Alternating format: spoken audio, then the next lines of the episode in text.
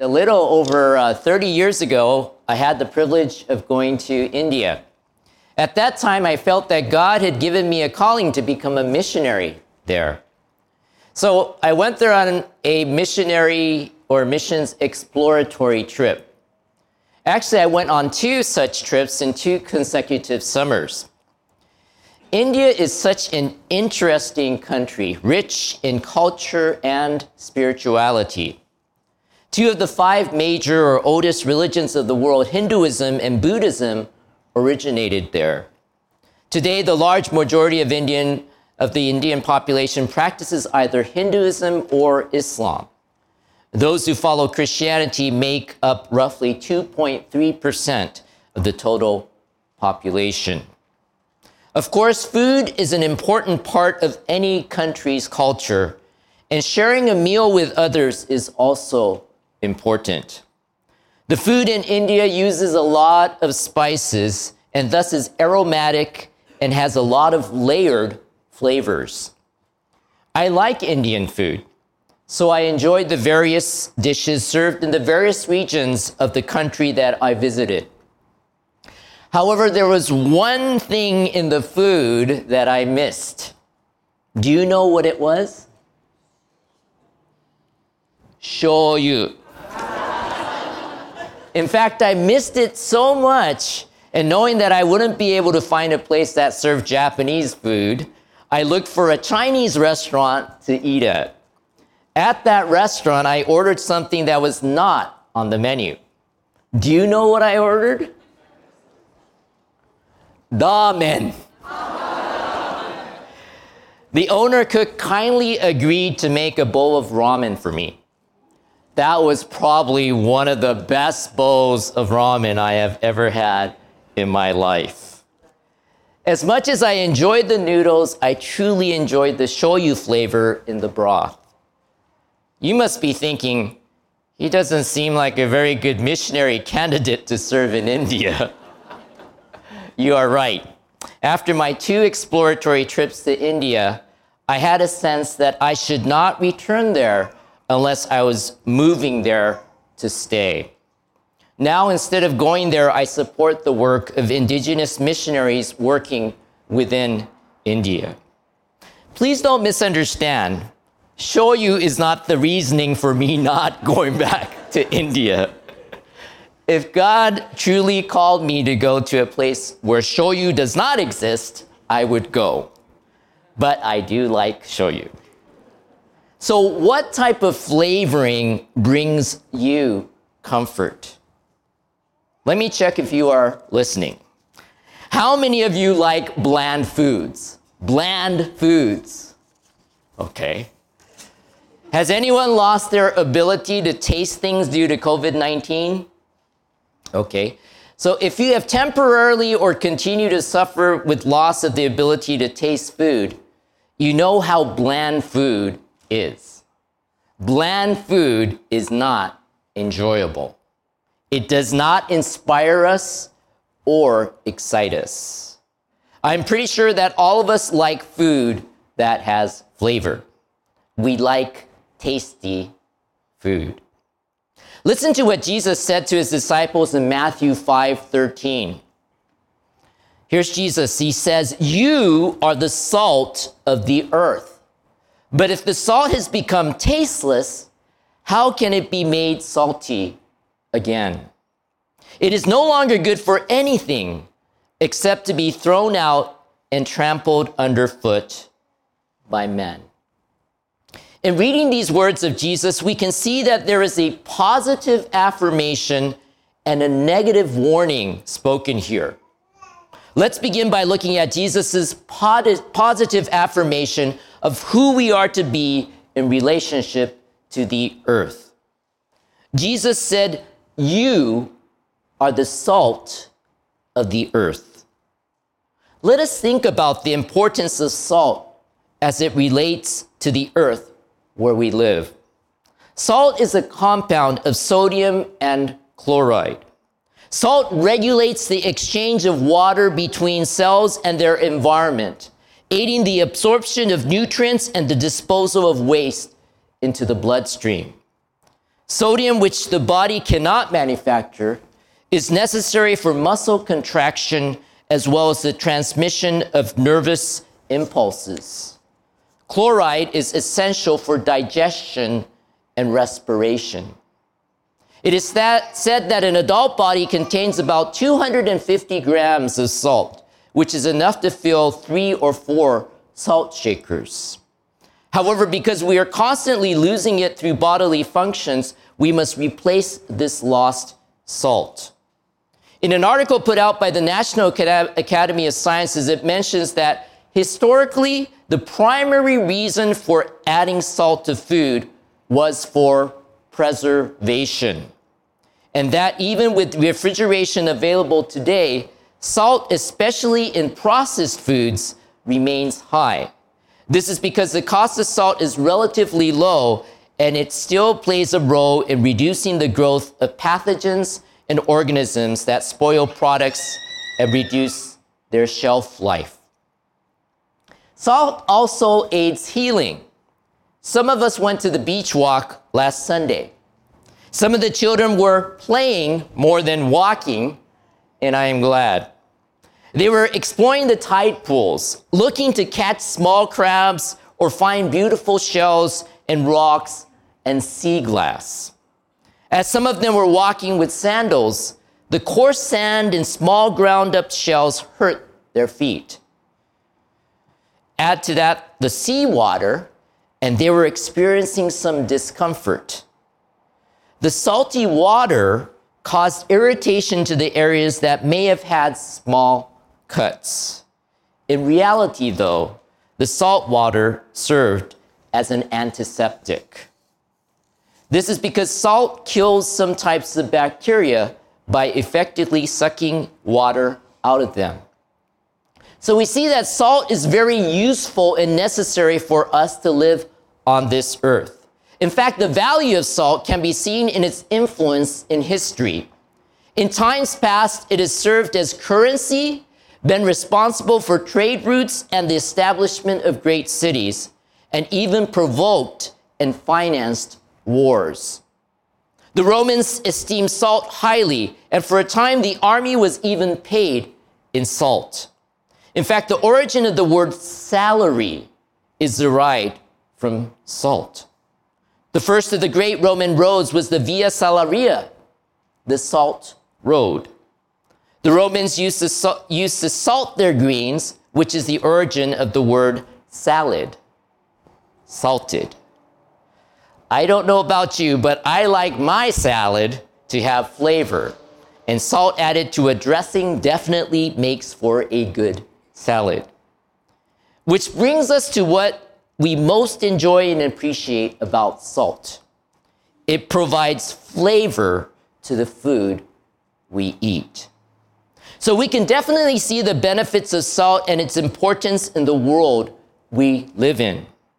But what is the importance of salt as it relates to our relationship with God and other people?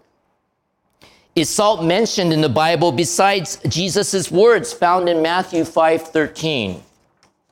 In the Old Testament, there is an expression that is used called a covenant of salt. Leviticus 2:13 it says, "Every grain offering of yours, moreover, you shall season with salt, so that the salt of the covenant of your God shall not be lacking from your grain offering. With all your offerings you shall offer salt."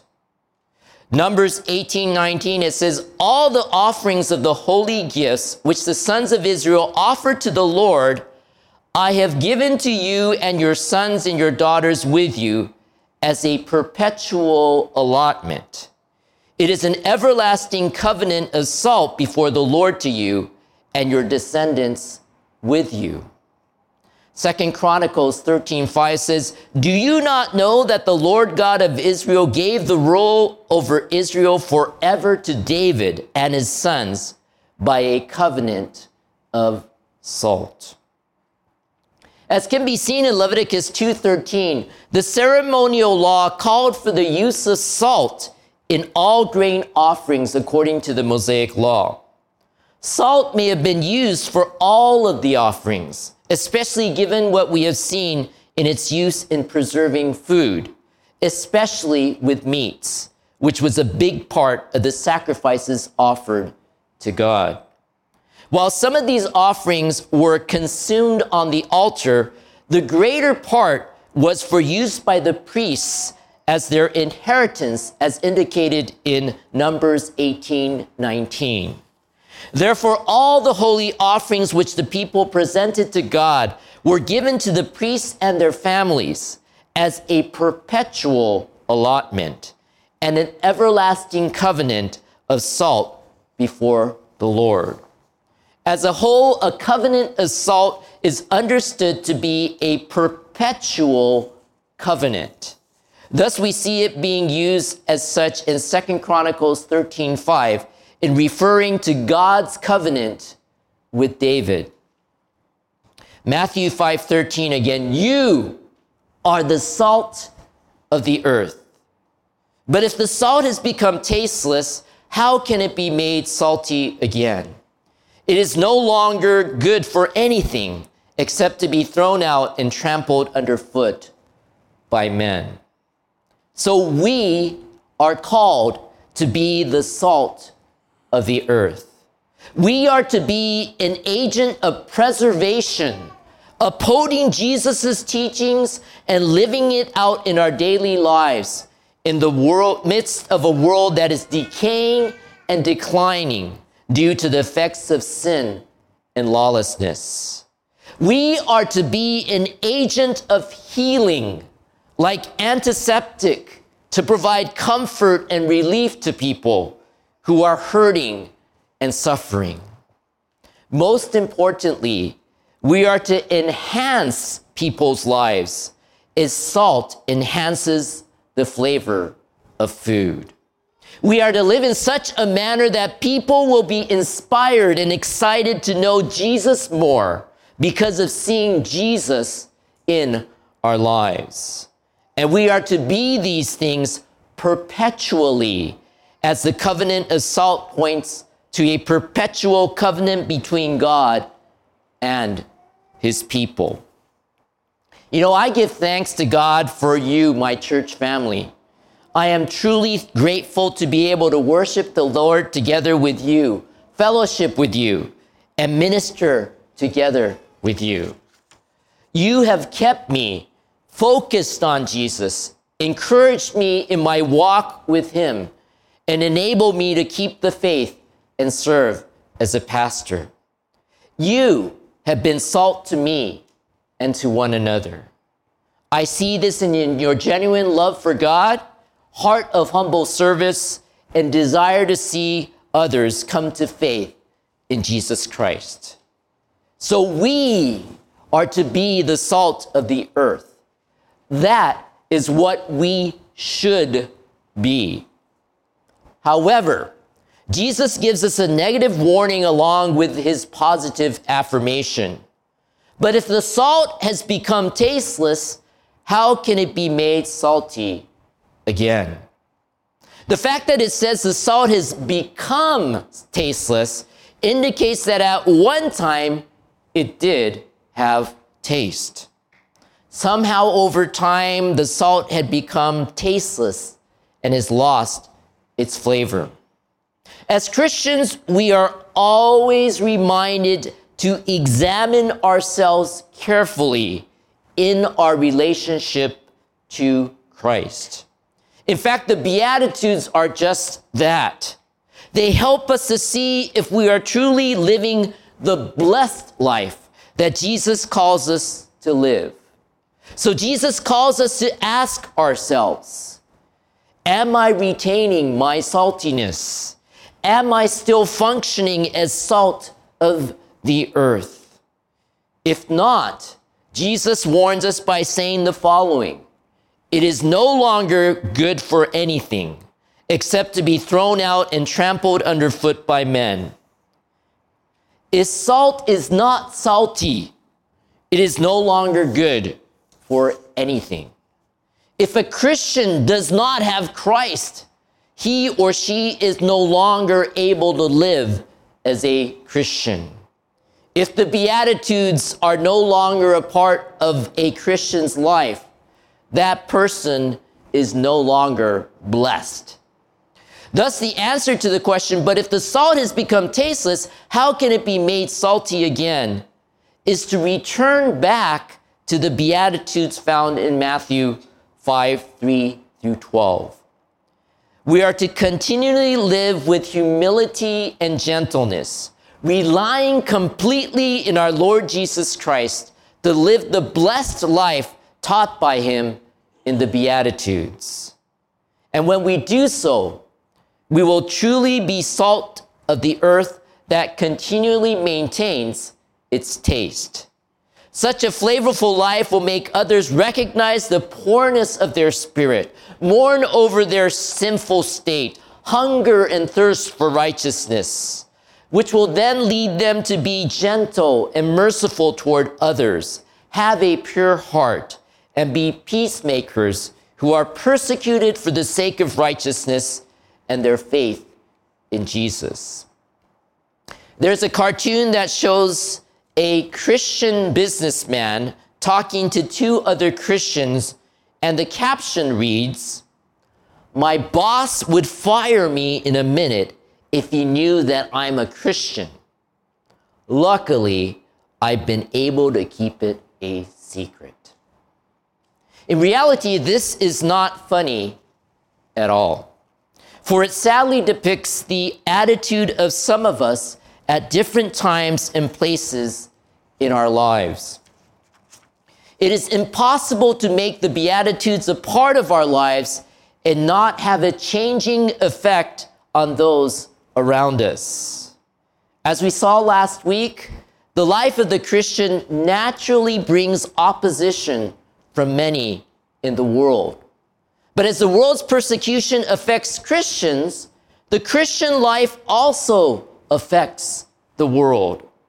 Thus, Jesus said right after the last beatitude, You are the salt of the earth. I love what Pastor Okura shared last Sunday about what his mother told him when he was going through a difficult time in his first pastoral assignment. It is in times like these that you, as a pastor, are being questioned about how you will live your life. Indeed, People are watching us all the time, in good times and bad times. Not only that, but people are also listening to us all the time. Are our words and actions palatable? Do they provide comfort? Do they provide healing? Do they preserve a relationship that is about to be severed? Do they provide peace between that person and God? Do they make others desire God more and enable them to praise Him? If not, we are forewarned by Jesus. But if the salt has become tasteless, how can it be made salty again? It is no longer good for anything except to be thrown out and trampled underfoot by men. Listen to this statement. Oftentimes, the rejection of religion is not because of the wickedness of men, but because of the worthlessness of religion. A Christian with no influence is as valuable as saltless salt. Our Christian living should provide flavor in the world around us. Please note, though, that not everyone around you is going to appreciate your flavor. Not everyone is going to like Christ in you. Thus, we see Jesus' words that preceded his statement, You are the salt of the earth. Matthew 5 11 through 12. Blessed are you when people insult you, persecute you, and falsely say all kinds of evil against you because of me. Rejoice and be glad, because great is your reward in heaven. For in the same way they persecuted the prophets who were before you. You know, we are in good company as far as being the salt of the earth and being persecuted. Because the prophets who were before us were persecuted.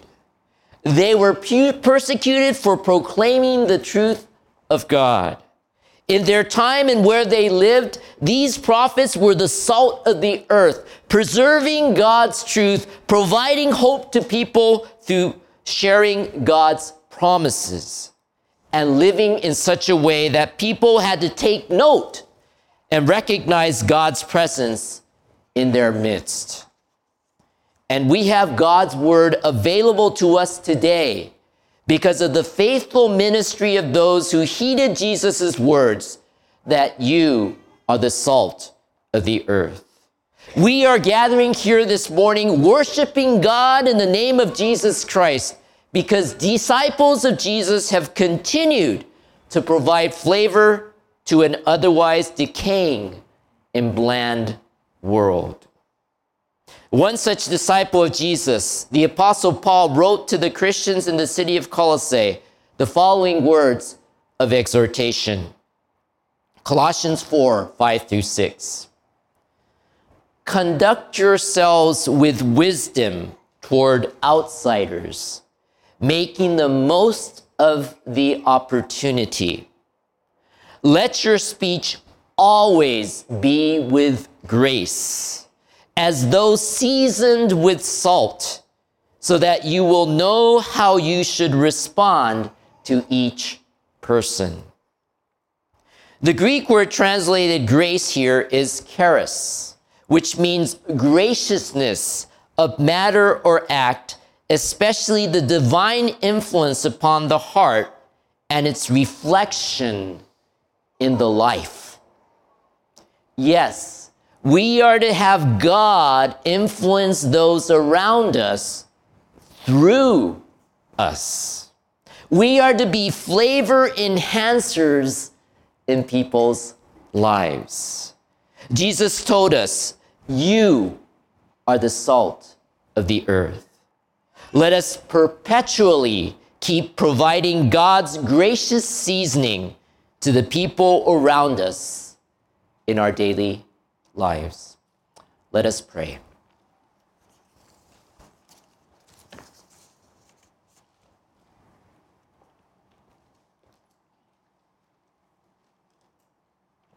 Dear gracious Heavenly Father, 恵み深いたる神様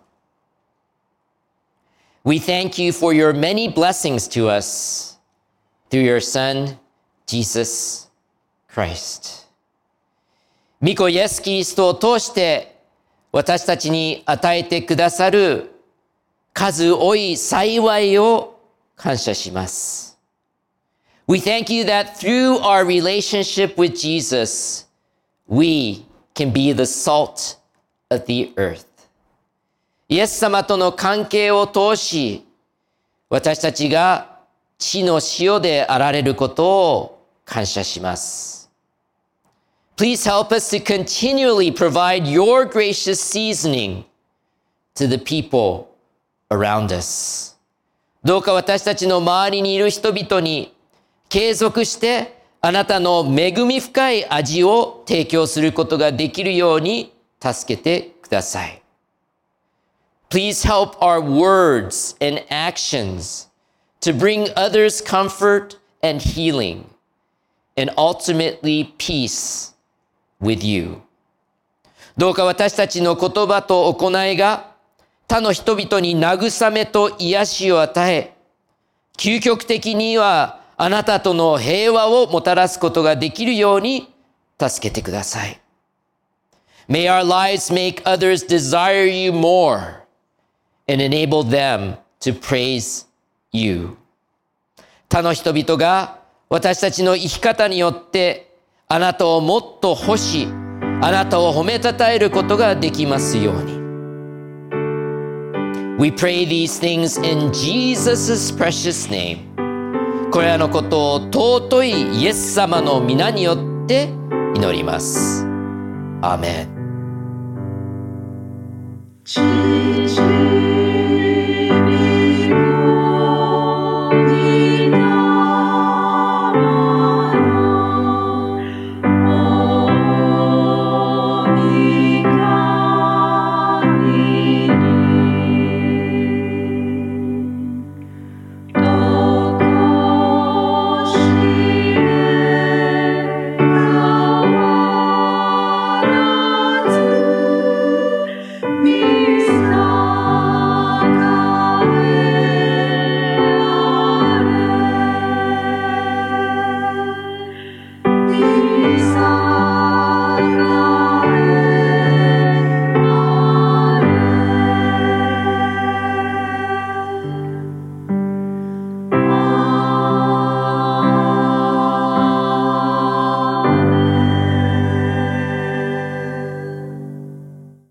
May the grace of the Lord Jesus Christ, who has brought us to God to live a blessed life in Him, and the love of God the Father, who showers us with His grace in a life rich in flavor, and the fellowship of the Holy Spirit that enables us to continually be the salt of the earth, be with us all now and forevermore. 青木恋願わくは、私たちを神のもとに導き、神にあって幸いな人生を生きられるようにしてくださった主イエスキリストの恵みと、私たちに恵みと豊かな味わいのある人生を与えてくださる父なる神の愛と、私たちが継続して地の塩であられるようにしてくださる精霊の交わりとが、私たち一同と共に、今も後も世々限りなくありますように。アーメン。